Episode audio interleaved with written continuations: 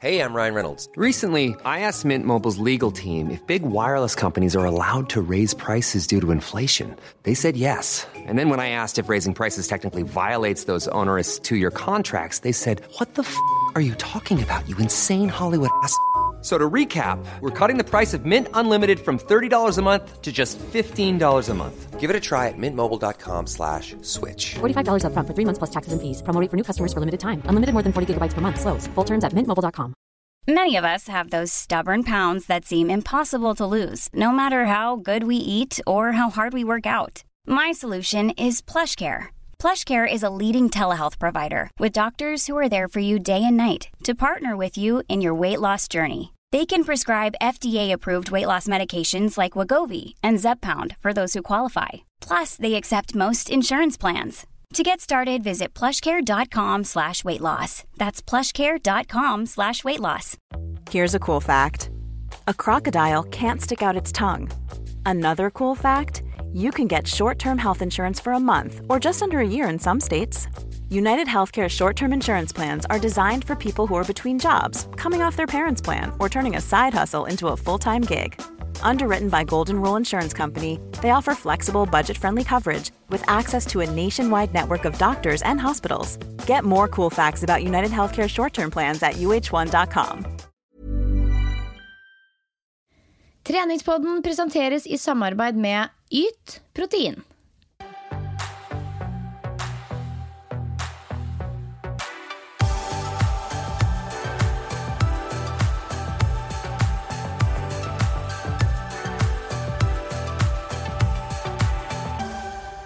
Hallo og velkommen til en ny episode av Treningspodden.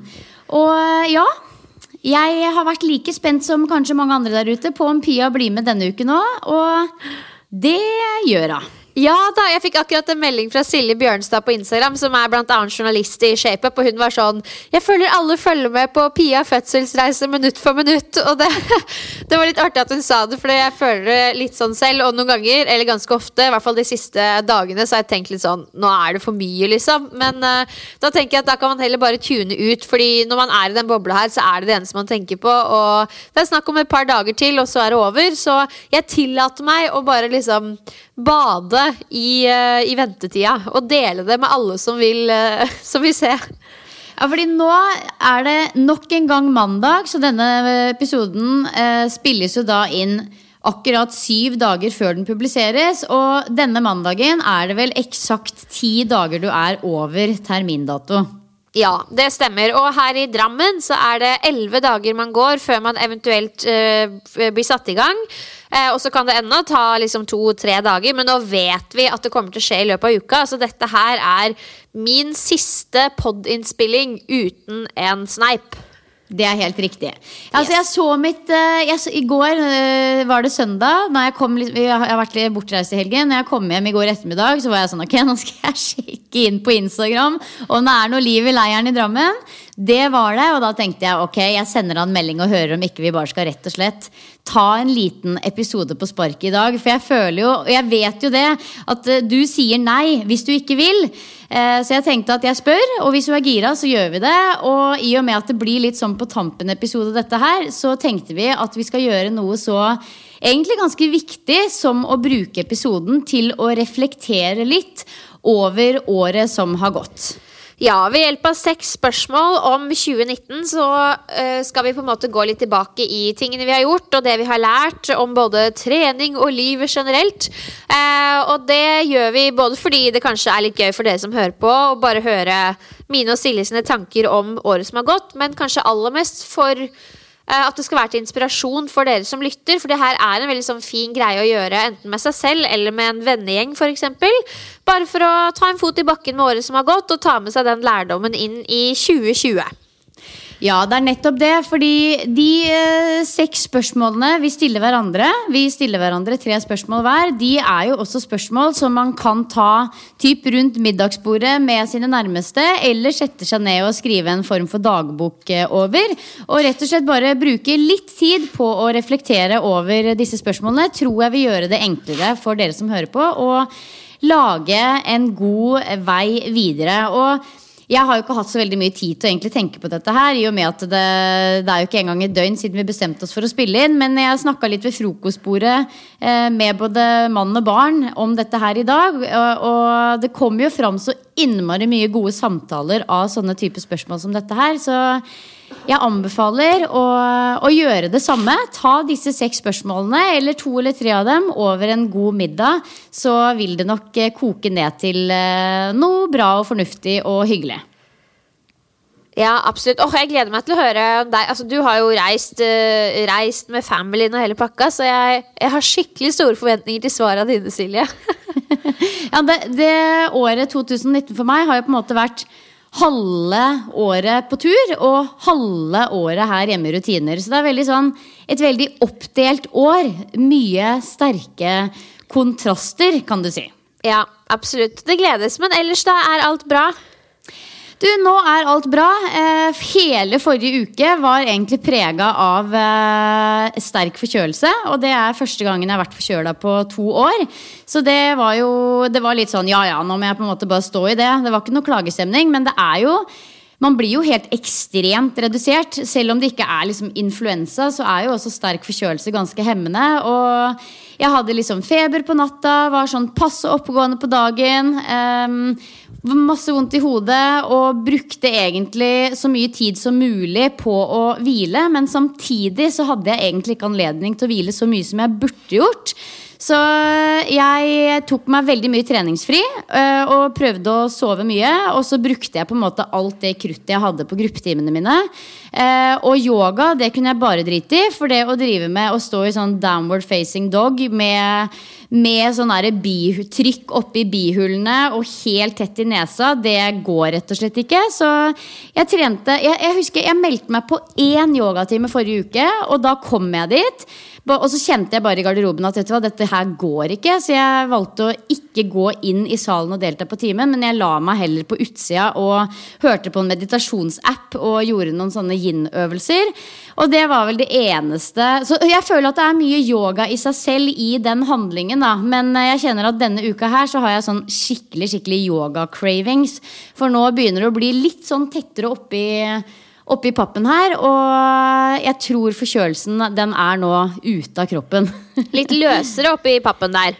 Ja, fy søren. Fordi, vet du hva? Altså, forkjølelse er noe ordentlig dritt. Det er sånn, Du kan ikke klassifisere det som sykdom, men man er altså så redusert. Ja, det er litt sånn Når er det Altså Noen ville jo bare ta, sagt sånn Nå må jeg ta tre dager fri, og gjort faktisk det. Og så har du de som er mer, heller litt mer mot deg, og fortsetter å liksom kjempe seg gjennom uka. Og det er klart at de ukene blir jo seige. De blir megaseige. Men jeg vet ikke, det er ofte jeg har tenkt hjelper det egentlig å bli hjemme og bare ligge rett ut heller? For da går man jo på veggen av det òg. Ja, altså jeg, eh, jeg, tok en sånn mellomvariant forrige uke. Når jeg hadde mulighet, så lå jeg rett ut. Det var sånn alt av admin-arbeid. Altså alt av mail, alt av forberedelse til undervisning. Absolutt alt som var på PC, det gjorde jeg under dyna i senga. Og bare det i seg selv tror jeg faktisk hjelper veldig. Tok hjemmekontor på alt jeg kunne. Og og som sagt tok jo egentlig treningsfri nesten hele uka. Jeg trente både lørdag og søndag, men fra mandag til fredag så hadde jeg så godt som treningsfri, bortsett fra gruppetimene mine. Og det hjelper jo, eh, men at jeg hadde et behov for å liksom være hjemme og være syk, det Så dårlig var jeg ikke, på en måte. Nei, og det har man jo ikke alltid mulighet til heller når man er selvstendig næringsdrivende og businesskvinne. Nei, det, det er noe med det. Men hva med deg, da? Nei, altså Det er jo ikke så mye nytt å melde, da. uh, jeg Altså, nå tenker jeg sånn i etterkant. Jeg husker når jeg tok permisjon. Man skal jo ta det tre uker før uh, termindato. Så var jeg sånn fy søren, dette trengs nå. Nå må jeg spare opp krefter. Nå skjer det snart. Og nå har jeg liksom gått og tenkt det i typ fire uker, så nå kjenner jeg at jeg er ganske klar for det nye som kommer. Um, jeg har jo pusla og styra årene, men samtidig så kjenner jeg at den siste uka nå Den har vært litt seig med tanke på at jeg rett og slett har kjeda meg. Og det er egentlig ikke lov å si. Hvem er det som kjeder seg? Men jo, jeg har kjeda meg litt. Jeg har ikke giddet å ta tak i noe jobb. Jeg har ikke satt i gang noen prosjekter, fordi det er liksom ikke Jeg er ikke der. Uh, så i går hadde jeg en liten sånn derre Ikke smell, men jeg våkna opp og bare var i skikkelig sånn ræva humør. Stakkars kjæresten min. Og det er ikke ofte jeg er sånn, men jeg bare var sånn derre Men øh, ja, man kom jo over det òg. Og så hjalp det å dra på sykehuset og få vite at nå, nå skjer det snart, da. Ikke sant?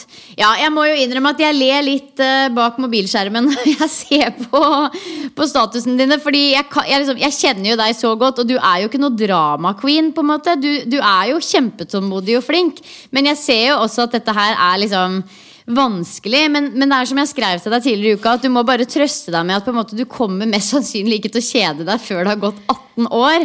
Om 18 år kan du sette deg ned og kjede deg. Så selv om det er kjedelig å kjede seg, så tror jeg nesten det er litt sunt for deg å liksom bli tvunget inn i denne litt sånn stille, stillesittende situasjonen nå rett før det braker løs. Ja, absolutt. Og jeg føler jo at jeg er flink til å se ting i perspektiv. Og det er mange som sender meg meldinger på Instagram og er sånn Jeg syns så synd på deg. Jeg husker den tida der. Det var helt grusomt. Og da er jeg sånn Nei, det er ikke grusomt. Altså, jeg sitter hjemme og får betalt av staten for å vente på, og ikke minst bygge energi til å få et barn. Så jeg er ikke der, men det er bare litt sånn at det nå nå begynner skjegget mitt å gro fast i postkassa, da, så det blir fint at det skjer noe snart. Ja, Men, og det eh, gjør det jo.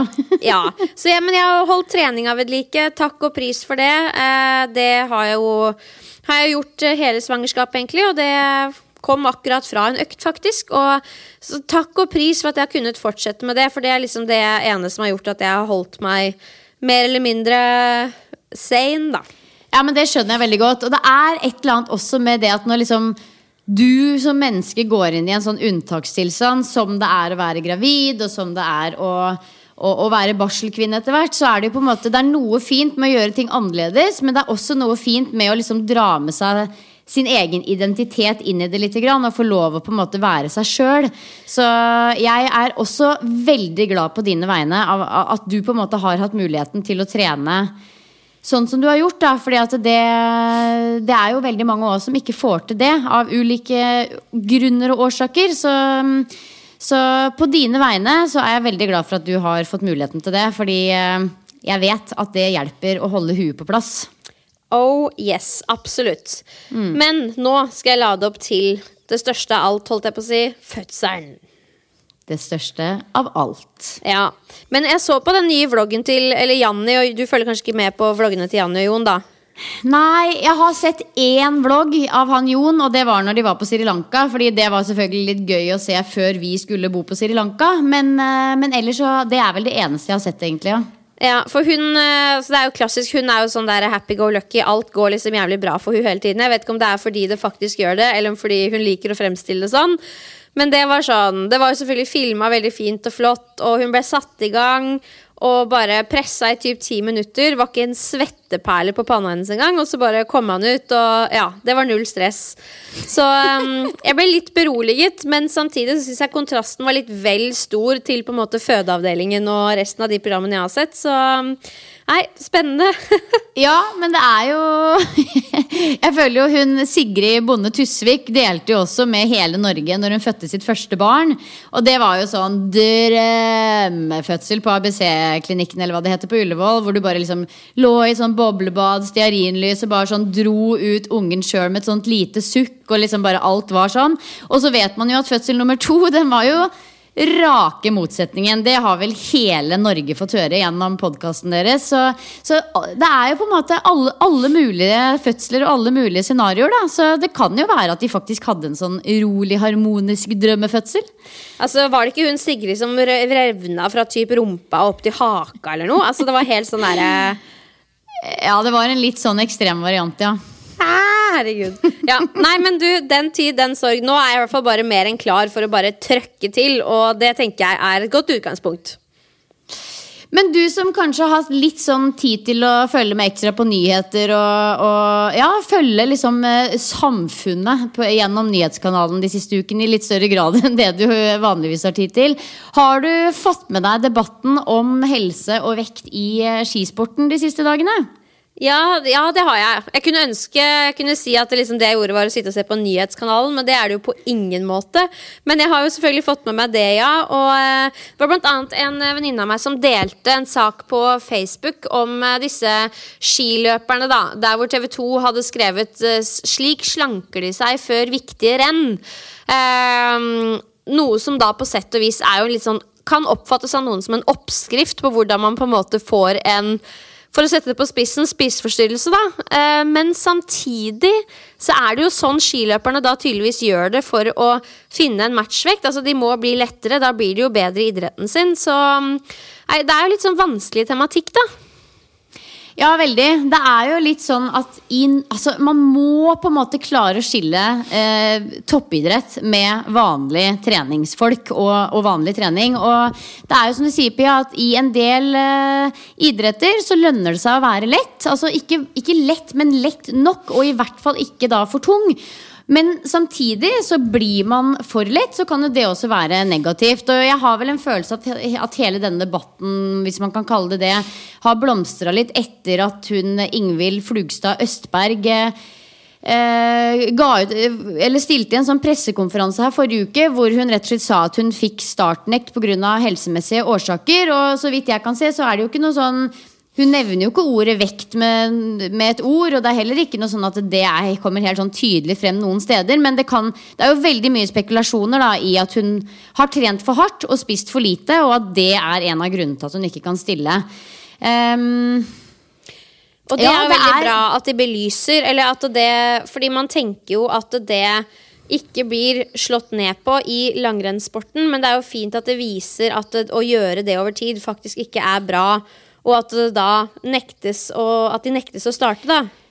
Ja, jeg også tenker jo at det er helt supert. Og det blir jo også litt mer da Når, når det kommer frem idrettsutøvere og forteller sin historie i etterdønningen av dette, så er jo det helt supert at det kommer litt mer åpenhet rundt et tabubelagt tema. For det viser seg jo det, og jeg var egentlig ikke klar over det, at eh, det er sånn at toppidrettsutøvere da rett og slett har en matchvekt før de skal gå renn, og at de bruker ulike metoder for å nå det. Nå trenger jeg jo ikke å nevne de, for det også blir jo en form for oppskrift på, på slanking. Men, men, de er jo veldig åpne om dette her som en sånn helt sånn naturlig del av oppkjøringa. Og det er jo igjen dette her med at man må minne seg på at dette er toppidrettsutøvere, og det er ingen som noensinne har sagt at det å drive med toppidrett er lik helse.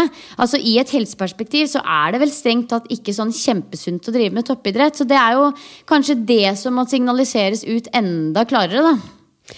Ja, problemet er jo bare når vi leser disse sakene på TV 2 osv. Og, og selv om det er helt ulogisk, så tenker vi jo da automatisk at å ja, de gjør det. Da er det kanskje det jeg skal gjøre for å oppnå min matchvekt, da, hva det enn innebærer. Men den store forskjellen her er jo at de toppidrettsutøverne gjerne følges opp av fagfolk som vet på en måte den gode balansen mellom eh, bruk av energi og matinntak, sånn at de ikke mister verdifull energi og muskelmasse, men mister det lille fettet de har igjen å miste. Mens hvis liksom Ola og Kari Nordmann skal prøve seg på det samme, så går det gjerne liksom litt gærne veien med tanke på altfor mye trening og altfor lite mat, da. Ja.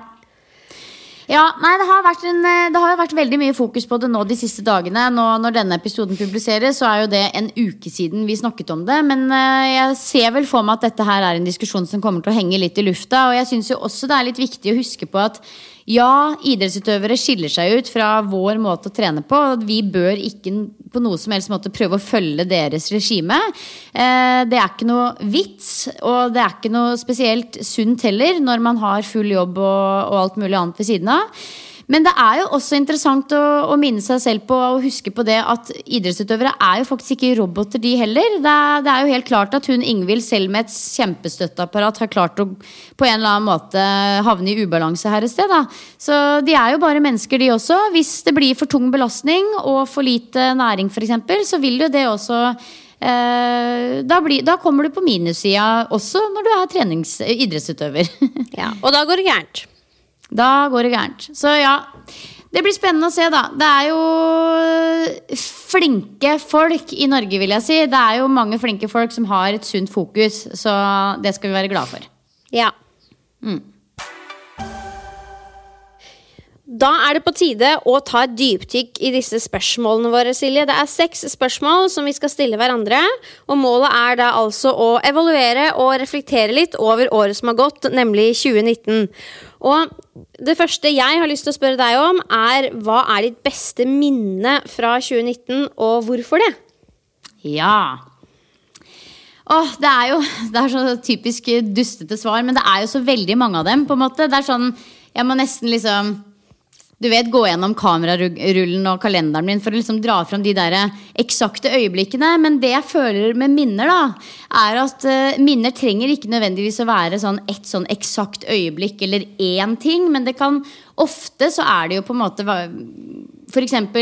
tradisjoner, altså juletradisjoner, eller liksom gjentagende eh, ritualer, kan du si, da, som du gjør ofte med de samme folka på samme måte. Det kan være samme maten.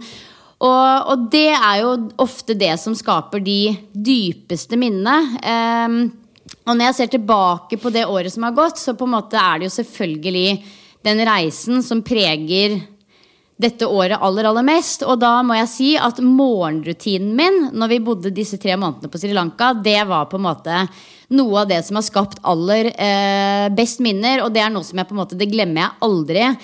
Eh, det var veldig sånn like morgener. Altså Jeg sto opp sånn ca. kvart på seks, og da var det liksom hanen som galte, og sola som gikk opp, og det var liksom Det var ikke sånn kokevarmt i lufta og det var sånn ro og fin stemning, og da pleide jeg å stå opp. Eh, koke meg en kopp med te, drakk gurkemeie-te, tok med denne koppen og yogamatta mi og TRX-matta mi og gikk liksom gjennom landsbyen.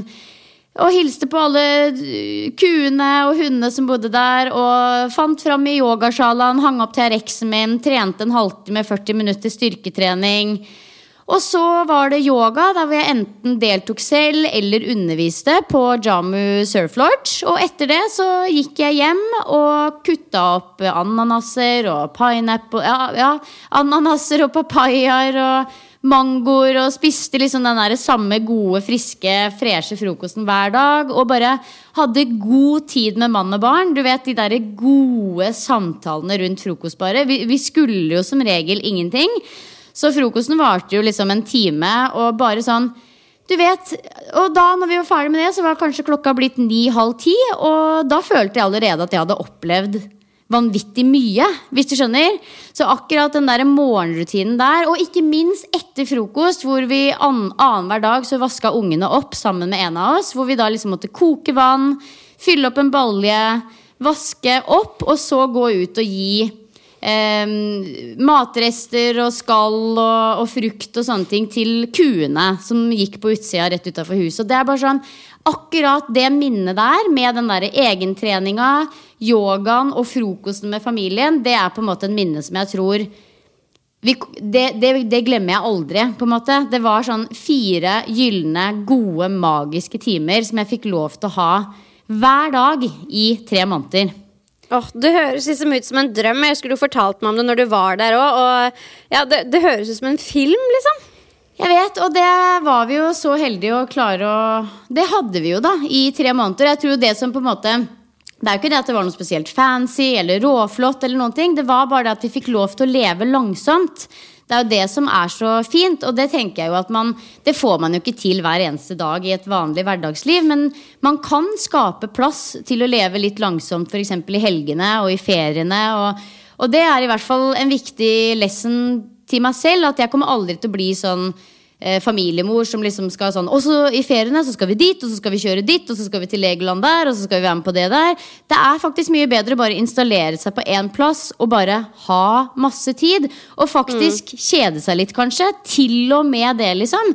Um, det tror jeg er viktigere enn å rase hit og dit og hele tida ha dårlig tid. da Absolutt. Og det her er så godt eksempel på hvorfor det er fint å stille seg spørsmål som det her. Fordi du understreker jo samtidig for deg selv eh, hva som ga deg masse positive følelser og glede i 2019. Og dermed inspirerer du også deg selv til å ta med deg det inn i 2020. Da. For det er jo ikke sånn at det er umulig å frembringe mye av de samme følelsene og opplevelsene i det nye året. Ikke kanskje identisk, fordi det var jo veldig spesielt det du beskrev nå.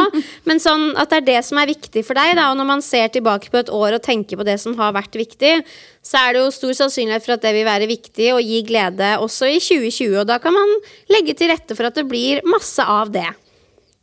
Ja, og så igjen dette her med minner. da, at jeg tror også Hvis man ser tilbake igjen til barndommen sin eller ungdomsåra og liksom prøver å huske fram de beste minnene, så er det, i hvert fall for min del, så er det veldig sjelden enkeltsituasjoner, men heller de derre du vet, Tre nøtter til Askepott på julaften hvis det er det man gjør, eller at man spiser den og den middagen, at man tar på seg det og det. At det er liksom disse tradisjonene som man også kan skape i hverdagen med venner og familie, og til og med for seg selv. At man liksom gjør noen litt sånn ritualer og, det, og, så, og, sånn er det jo i alle kulturer. Rundt høytider så finnes det masse tradisjoner, og det tror jeg egentlig Det er jo det folk liker med jul også. Tradisjonene.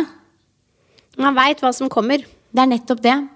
Men hva med deg, da? Har du noen eh, minner som på en måte skiller seg litt ekstra ut fra 2019? Ja. Ja, altså, Jeg kommer jo ikke utenom det at jeg kommer ikke til å glemme det at jeg fant ut at jeg var gravid. Eh, ikke at det var noe sånn Det skjedde ikke på noe sjukt spesiell måte, eller noe, men det er jo bare en sjuk greie i seg selv. Eh, men når det er sagt, da, så er liksom det som nok kommer til å stå igjen i, fra 2019, er alle de fine stundene jeg har hatt sammen med kjæresten min.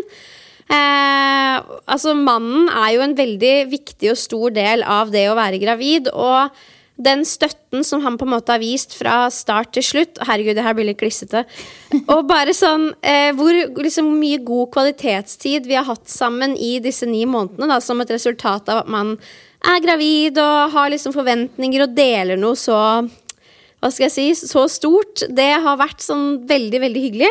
Mm. Eh, så det er spesielt liksom i sommerferien når vi var i Kragerø og på en måte bare var oss to og satte veldig pris på den tida, fordi man vet jo at det snart er eh, en til der. Eh, det er noe jeg kommer til å ta med meg så sinnssykt, og prøve å fortsette å ha litt i 2020, selv om ting blir annerledes når man får et barn og sånn. Man fortsetter å dyrke hverandre og være hverandres kjærester, da, selv om man får og har mye annet å tenke på. Og det er egentlig uavhengig av om man har barn eller ikke, fordi jeg ser jo eh, tilbake på mine egne år at jeg har jo en tendens til å gå litt sånn opp i min egen boble og kanskje glemme å pleie de som er rundt meg, som jeg er veldig glad i.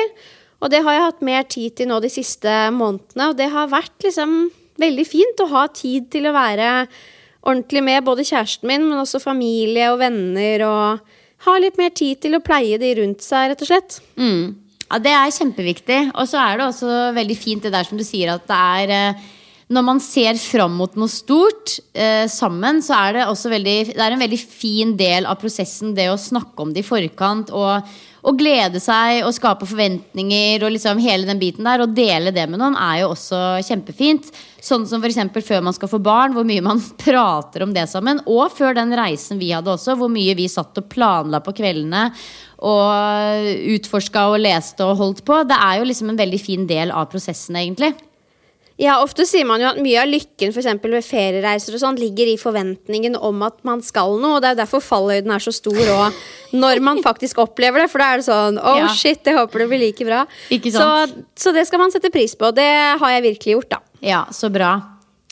Ok, mitt spørsmål. Hva lærte du mest av i 2019, og hvorfor? Mm, ja, det er jo Igjen så har jeg har lært veldig mye av det å være gravid, fordi det har endra på en måte forutsetningene i livet mitt. Jeg har måttet lytte mye mer til kroppen. One size fits all seems like a good idea for clothes until you try them on. Same goes for healthcare. That's why United Healthcare offers flexible, budget friendly coverage for medical, vision, dental, and more. Learn more at uh1.com.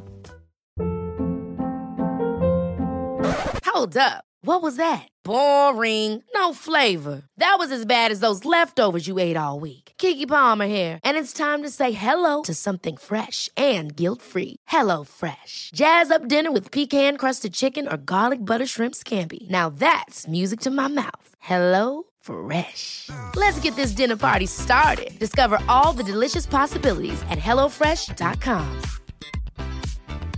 Hey, it's Ryan Reynolds, and I'm here with Keith, co star of my upcoming film, If, only in theaters, May 17th. Do you want to tell people the big news?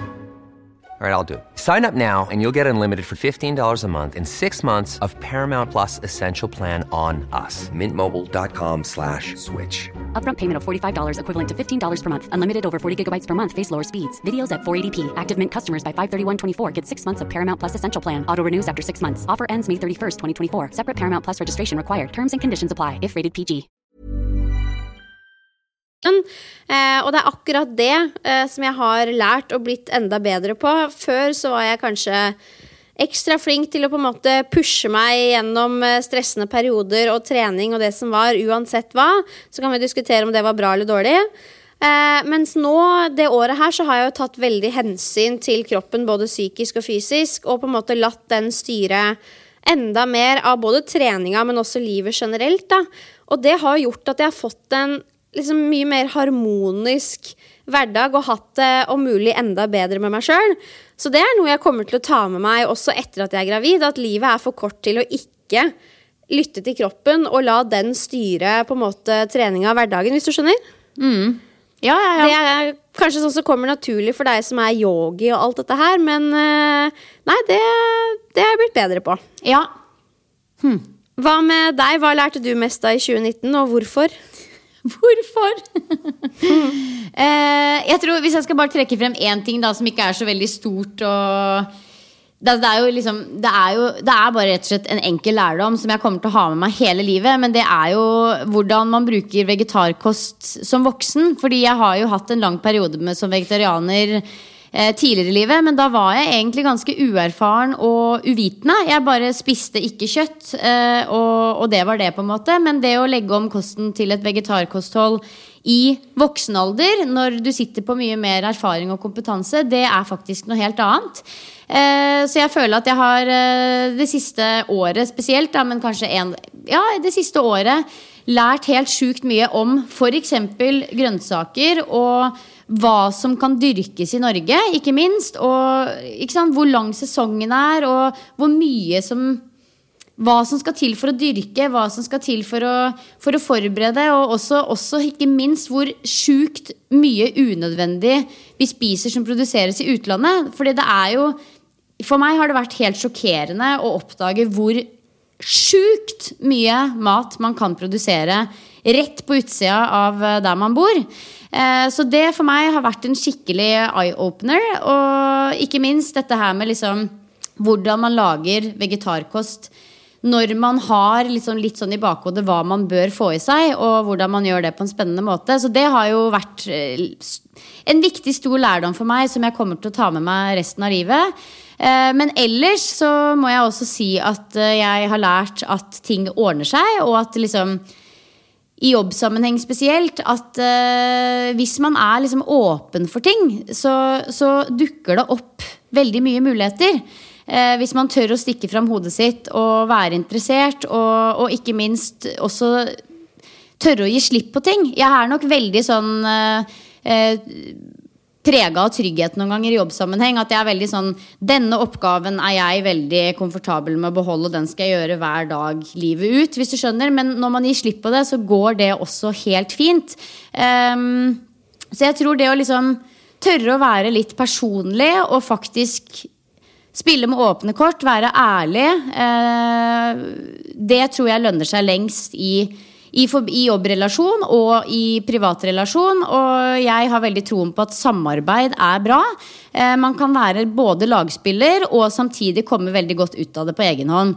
Eh, jeg tror ikke det er bærekraftig over tid å hele tiden sette seg selv først, men å prøve å spille på lag, uansett hva slags type jobb man har, og uansett hva slags type relasjoner man har, det tror jeg er veldig, veldig viktig.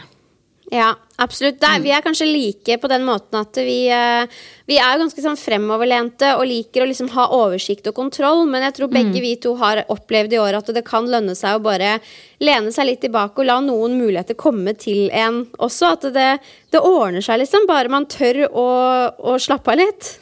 Ja, jeg tror også det. Så ja. Og en annen ting jeg har lært, som Nå nevnte jeg det jo litt, i stad, men det er jo det at det, livet fyller seg opp uansett. Altså, jeg husker i, i forkant av denne høsten, hvor jeg visste at jeg skulle ha litt åpninger, så var jeg liksom sånn Å, jeg skal jeg skal drive med veldedig arbeid, og jeg skal melde meg inn Dyrebeskyttelsen. og jeg skal, ikke sant? Det var liksom ikke måte på hvor mye frivillig arbeid og ting jeg skulle delta på. Men det har jeg rett og slett ikke hatt muligheten til fordi tiden ikke har strukket til. Så liksom livet fyller seg opp uansett. Så man må faktisk sette av tid til å ikke gjøre noen verdens ting. Det er vel også noe som jeg har erfart. At hvis du er gira på å ha mye åpne luker, så må du faktisk planlegge det også. Absolutt. De må inn i kalenderen, de òg. ja. Men eh, det neste spørsmålet jeg lurer på, eh, jeg lurer på da, er eh, Hva er det, eller de viktigste erfaringene du har gjort deg når det kommer til trening i 2019? Eh, ja. Altså, jeg må si det at det er ikke noe sånn veldig ekstraordinært. Bortsett fra at jeg selvfølgelig har lært på denne turen og egentlig etter at jeg kom hjem, at det er ikke så farlig å trene litt annerledes en periode. Eh, det gjør ingenting om kroppen eller formen endrer seg litt. Eh, og at man til og med kan oppleve å få bedre resultater med å tenke litt alternativt eller gjøre ting helt annerledes enn før. Eh, det oppdaga jeg jo i sommer når det gjaldt løpeformen min, eksempel, som hadde forbedra seg veldig uavhengig av om jeg egentlig hadde lagt inn noe sånn Følte jeg selv da, trøkk på den kanten.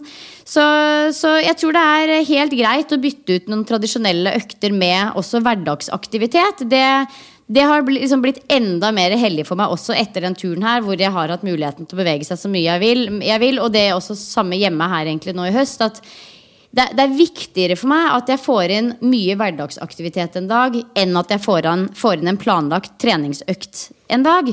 Eh, og det, det, sånn type tankesett har jeg aldri hatt før. Um, Men det vi snakka om med løpeformen din, var vel For begge to ble jeg ganske sjokka over hvor rå den var når du kom hjem fra tur. Og en av de tinga vi merka oss, var jo kanskje at du hadde hatt mye mer trening på, altså, lav, i lavere soner enn det du mm. gjorde ellers. Fordi hjemme i hverdagen så er det jo sånn Ok, nå har jeg en halvtime, da kjører jeg fire ganger fire til det spruter blod ut av øra på meg.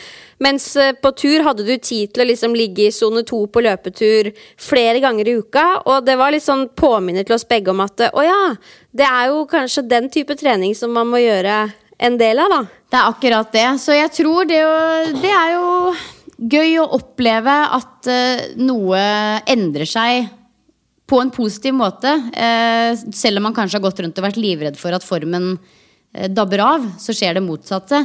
Så det er virkelig en påminnelse der om at uh, altfor hard trening for mange ganger i uka, det gir ikke nødvendigvis spesielt gode resultater.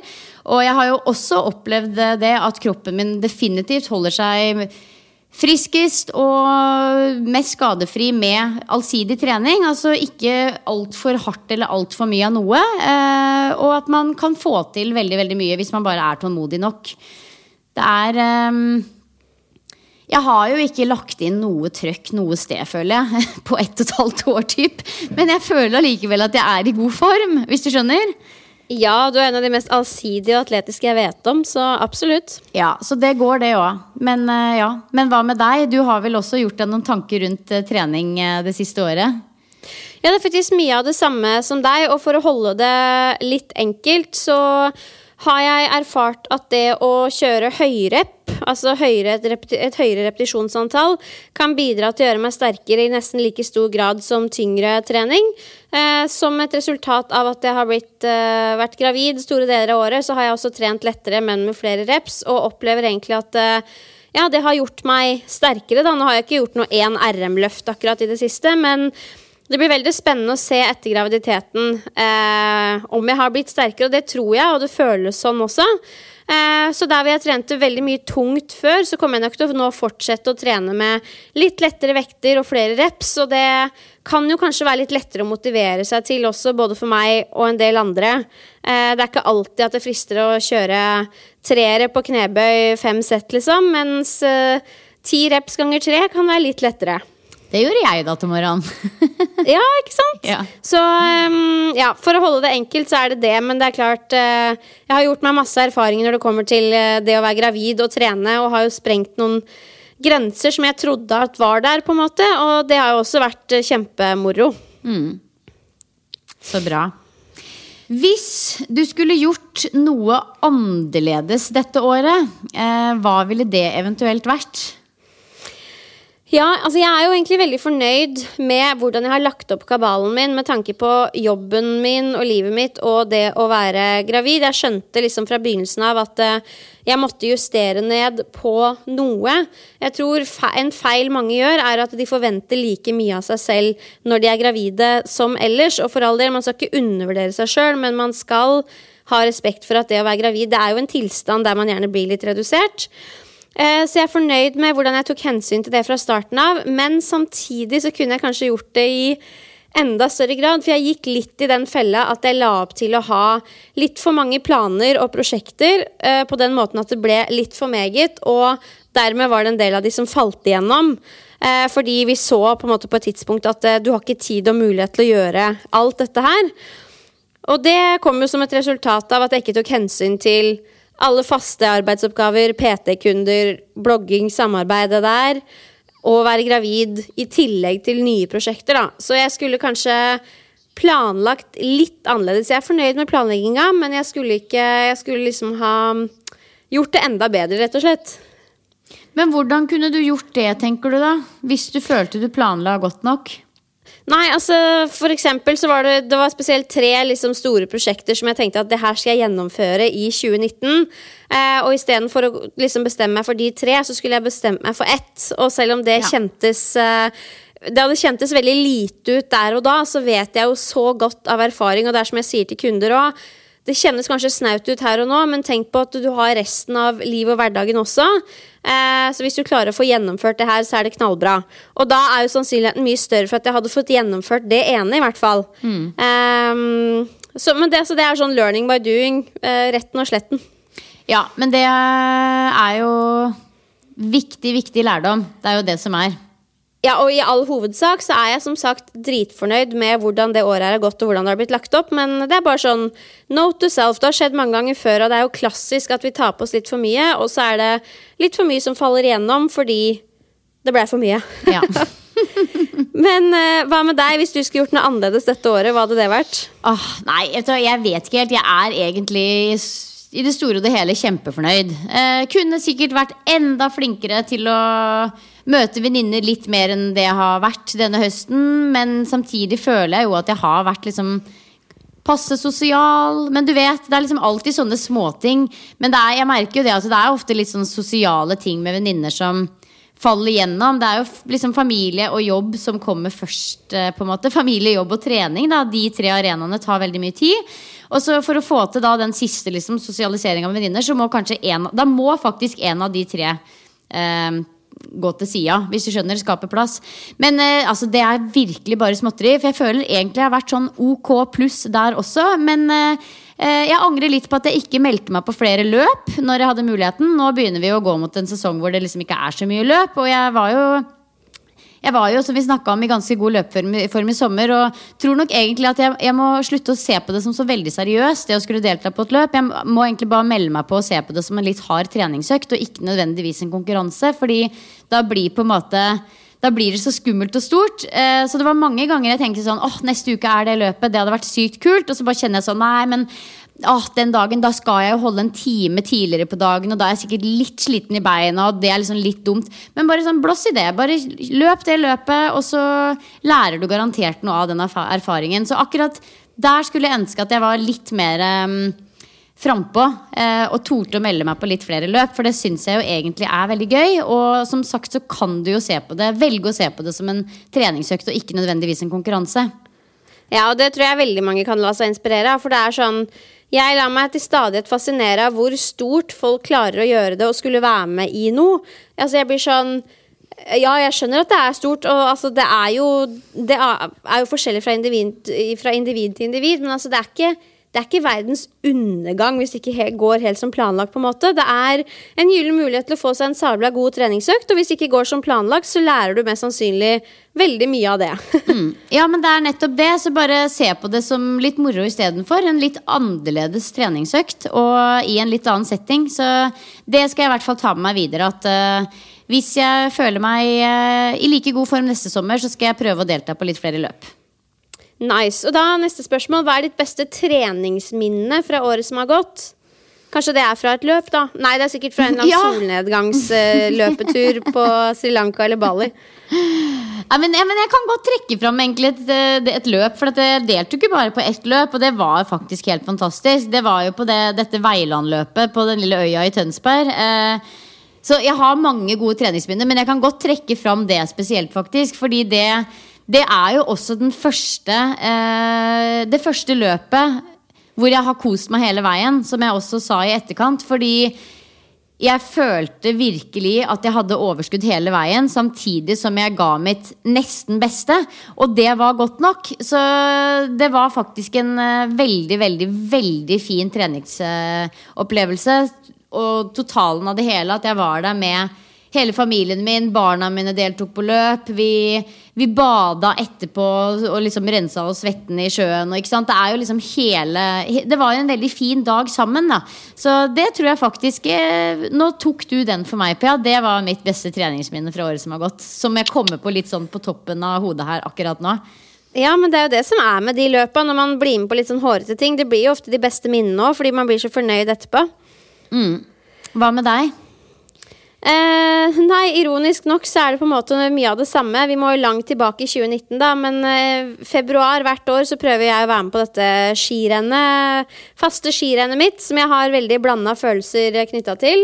Eh, men året før så kom jeg jo grinende i mål fordi jeg var så sliten og på en måte Ja, jeg var helt i kjelleren. Mens i år så ble det en mye mer positiv opplevelse fordi jeg klarte å ta litt lettere på det. Føre var mye bedre, jeg var kanskje i litt bedre form. Ja, og det var bare en sykt ålreit, kjempefin opplevelse som jeg hadde sammen med en kamerat. Eh, og da var jeg stolt over å ha gjennomført, spesielt ettersom eh, fjoråret var så ræva. Så um, mye av det samme, egentlig.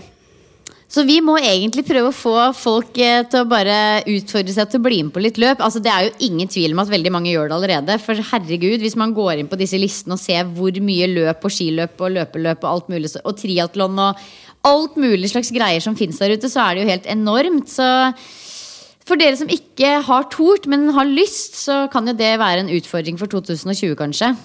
Åh, oh, Absolutt. Fy fader. Jeg har jo en liten drøm om at jeg skal klare å være med i det skirennet i februar 2020. Og ja, det kommer jo an på hvor eh, holdt jeg på å si, skada jeg blir av fødselen. Men jeg håper og tror at jeg skal klare det.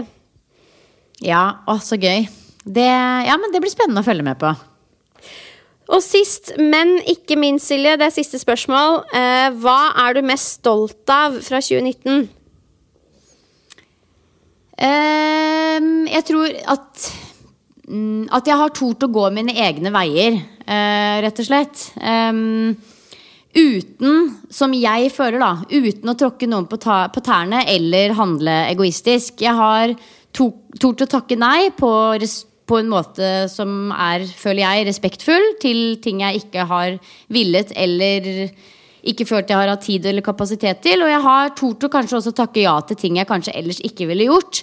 Um, så jeg syns at uh, det at jeg har tort å gå litt mine egne veier, det har jeg vokst helt enormt mye på. Uh, og så kan det jo hende at jeg har tråkka noen på tærne underveis. Det vet jeg jo ikke helt sikkert, men jeg føler at jeg har gjort det på en litt ålreit måte. Og det, den handlingen i seg selv er egentlig viktigere for meg enn at jeg har tort å gå mine egne veier. Hvis du skjønner? Eh, så det er jeg eh, stolt av. Og så er jeg også stolt av at vi som familie eh, er såpass enige og har en sånn filosofi som vi har rundt dette med mat og bærekraftige valg framover. Og vi er ikke sykt flinke på det, og vi har fortsatt en lang vei å gå. men men vi, liksom, vi, ser på det litt som et sånt familieprosjekt, og alle er veldig engasjerte. Og, og, og ja, at vi liksom har endret litt på kostholdet sammen, og at vi snakker mye om mat og hvor den kommer fra, og ikke minst klima og kloden og alt dette her. Det, det altså er jeg veldig stolt av, egentlig. Enig. holdt jeg på å si, eller sånn, Hvis jeg hadde vært deg, så hadde jeg også vært særdeles stolt over det. Ja. Hva med deg sjøl? Eh, nei, altså jeg er eh, stolt av så mangt i 2019, ja, men eh, hvis jeg skal trekke fram en ting, så er jeg veldig fornøyd med at jeg enda kan leve av på en måte meg sjøl, og at du, hva skal jeg si, firmaet mitt og på en måte jobbhverdagen min går så bra som den går. Eh, og jeg er, jo, jeg er, jo, avhengig kun av meg sjøl. Jeg har vært litt redusert det året her fordi man har vært gravid, men til tross for det så har det gått kjempefint. Eh, og det er jeg veldig fornøyd med, at min bedrift fortsetter å være bærekraftig, og at det er noe jeg syns er moro å holde på med. da. Um, og så blir det spennende å se i 2020 hvordan det preger på en måte jobbhverdagen å få en baby. Men det blir på en måte en spennende utfordring i 2020 å klare å løse det på en god måte. For jeg drømmer virkelig om å kunne fortsette å jobbe og leve på den måten jeg gjør. Og det er ikke noe lett, og det kommer ikke gratis, men eh, det gir veldig mye mening da, å fortsette å jobbe for å ha den fleksible hverdagen som jeg og du har hatt nå det året her, da. Så um, fornøyd med at det har gått så bra i 2019, og skal jobbe beinhardt for at det kommer til å gå også i 2020. Ja, jeg har veldig troa på at hvis noen skal klare det, så er det deg. Så jeg tror at den dagen, hvis den skulle komme, at du kjenner at nei, nå er jeg gira på å sitte i kontorlandskap. Åtte til fire, her kommer jeg. nei, men da tror jeg da er det ikke det at det har gått til skeis med Pia Seberg eh, AS. Da er det heller at du er klar for noe helt nytt. Ja, det, jeg håper og tror det er jo at man er sin egen lykkes smed, og det er eh, Man kan få til sinnssykt mye altså, når man bestemmer seg for det og, og går inn for det, så ja, 2020, jeg er klar. Bring it on! Yes. Jeg tenkte bare rett og slett ja, å dele oppskriften på verdens enkleste pannekaker, som jeg tror har blitt delt tidligere, men eh, som så mye annet så er det fortsatt at det går i glemmeboka, så her kommer den eh, i reprise. Og det er rett og slett en oppskrift med kun tre ingredienser på pannekaker. For å lage typ én porsjon av dette, så trenger du to egg, to dl havregryn Nei, to egg! 1 dl havregryn. Ett stykk veldig godt moden banan og kanskje, kanskje litt salt hvis du vil. Og så kjører du alt dette her i blender eller med stavmikser, og så steker du det opp til små, runde pannekaker. Og jeg syns det er ekstra godt å toppe med f.eks. cottage cheese og banan, eller f.eks. peanøttsmør og syltetøy. Nydelig. Det blir liksom ikke så veldig mye enklere enn det. Så Det er det som er så gøy med pannekaker. At man kan sikkert, jeg er sikker på at man kunne laget en pannekakekokebok med 100 ulike oppskrifter. Ja, er du gæren? Og oppi en sånn oppskrift så kan man jo blande inn bær, proteinpulver for smak, grønnsaker for den saks skyld. Det er et hav av muligheter. Et hav av muligheter. Så, så sånn er det. Så Nei, du så bra, skal altså muligens settes i gang, klargjøres til fødsel i morgen du da, Pia? Oh yes, Det blir veldig spennende. Så nå, nå skal jeg nyte mine siste timer her i huset aleine med fred og ro og litt eh, Netflix og YouTube og lage meg noe god mat og bare gå i min eh, boble. Ah, deilig. Ja, jeg skal ikke noe så actionfylt som det. Det skal jo litt til å slå den. Men jeg skal faktisk på årets første julebord i helgen, så det blir mm. veldig gøy. Da skal jeg ha på kjole og spise god middag, og jeg har til og med booka et hotellrom. Så Å, herregud! ja, altså, det, er sånn, det er ektefølt, herregud. Fordi er det noe jeg ikke får meg i år, så er det jo festsesongen. Altså, det har jeg på en måte innsett. Ja. Og det da at du, og du skal på fest, og du skal ha, drikke vin, og du har hotellrom. Skal du ha på deg paljettkjole? Nei, det blir ikke paljettkjole i år. Det blir en sånn, du vet, sånn med sånne lange strimler. Hva heter det? Sånn frynsekjole. Ja. Veldig lange, fine frynser. Så Oi. jeg skal fjonge meg skikkelig. Og det er jo helt tullete egentlig å bo på hotell når du bor 20 minutter unna byen, men allikevel så er det bare noe med den der helhetsopplevelsen. Å våkne opp uten noe ansvar. Eh, og ikke være hun der kleine mora med sånn hårspray eh, sånn, som bare liksom stinker svette og, og julebord. Så, så da kan jeg våkne opp der, freshe meg opp og komme hjem når jeg er klar for det. Og da har du liksom avklart med kjæresten at det er sånn Da trenger jeg noen timer i Oslo til å komme meg på. Komme hjem på tidlig ettermiddag. Nettopp. Da er jeg fresh. Ja, Vi skal faktisk på juleverksted sammen med barna klokka 13.00. Så fram til det så skal jeg klare å ha kara meg opp, tatt meg en dusj og spist frokost. Så det, oh. altså Jeg bare gleder meg til liksom hele den opplevelsen. Jeg skal sjekke inn tidlig på hotellet, krølle håret, være helt alene, høre på musikk. Altså, ja, vet du hva. Eh, Det, jeg gleder meg veldig, som du sikkert Altså, skjønner her. det høres perfekt ut. Hva, du, hva slags drikketype er du? Er du tar du med en sixpack? Nei, du kjøper en flaske vin, du, eller sånn Ja, vi skal vin. faktisk eh, Vi har booka bord på Katla, som er en veldig kul restaurant i Oslo. Så vi har liksom bord der, så jeg regner med det blir vinmeny. Og så skal vi sikkert ut og danse litt etterpå. Og drikke drinker. Ja, rett og slett. Å, herregud. Nei, da må du tenke på meg når du shaker løs med frynsekjolen din, altså. Ja, vet du hva, Eh, det skal jeg. Og det gleder jeg meg til. Og neste år så er du med, vet du. Da kan vi ha Treningspoddens julebordspesial. Ja, det skal vi. Og en liten shout-out til alle dere som skal på julebord nå. Altså, Nyt det så sjukt. Dere er så flinke hele året. Trener og spiser og jobber og ordner og styrer. Nå er festsesongen. Det er nå du har mulighet til å liksom være sosial, kose deg, være litt gæren. Det her må du sette pris på, og liksom Du fortjener å kose deg. Jeg vet det. Snakke litt høyere enn ellers. Dele ting du kanskje ikke deler ellers. Du vet, hele den pakka der. Det er faktisk Ja, ja. en del av livet, det òg. Og det er, ja, det er fælt å være klein, men en gang innimellom så er det verdt det. Ja. ja, det er det jeg håper nå, fire dager før. Jeg også. Det er så digg når man har hatt det så gøy at man våkner opp og kjenner at man er dritklein, men man er sånn Vet du hva, det var så verdt det. Det jeg håper du får den følelsen. Jeg vet, Det er det jeg også går for. Men nå er jeg jo så pinlig sjeldent ute at uh, når jeg først skal ut, så er det jo sånn, du vet, liksom legger til rette for at alt skal være perfekt. Så ja, det blir eh, det. Blir det. det blir veldig bra, dette her.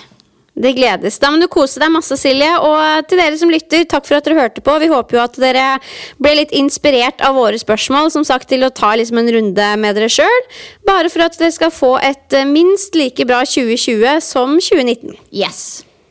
Så da blir det altså med 100 eh, garanti en gjest i neste ukes podkast. Og så satser vi på å få eh, sneket med Pia i en episode før vi runder av før juleferien. Det kan jeg garantere. Det må vi få til. Det skal vi klare å få til. Da får dere ha en eh, super uke, alle kjære lyttere. Ses på den andre, ses på den andre sida. ha det.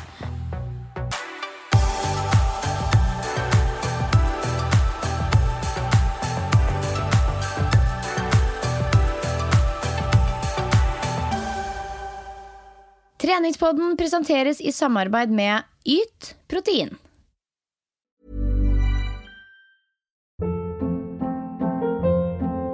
Hold up. What was that? Boring. No flavor. That was as bad as those leftovers you ate all week. Kiki Palmer here, and it's time to say hello to something fresh and guilt-free. Hello Fresh. Jazz up dinner with pecan-crusted chicken or garlic butter shrimp scampi. Now that's music to my mouth. Hello Fresh. Let's get this dinner party started. Discover all the delicious possibilities at hellofresh.com. Even when we're on a budget, we still deserve nice things. Quince is a place to scoop up stunning high-end goods for 50 to 80% less than similar brands.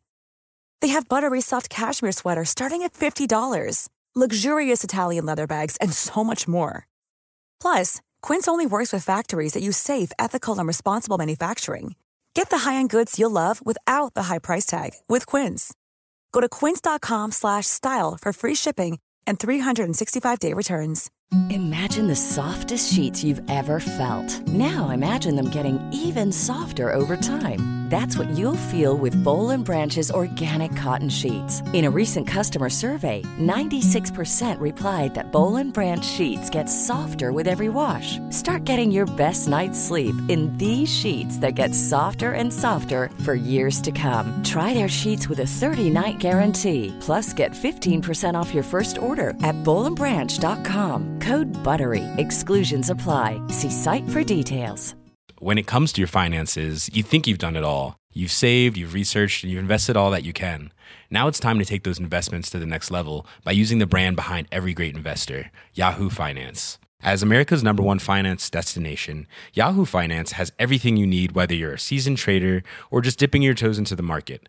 Join the millions of investors who trust Yahoo Finance to guide them on their financial journey. For comprehensive financial news and analysis, visit yahoofinance.com, the number one financial destination, yahoofinance.com.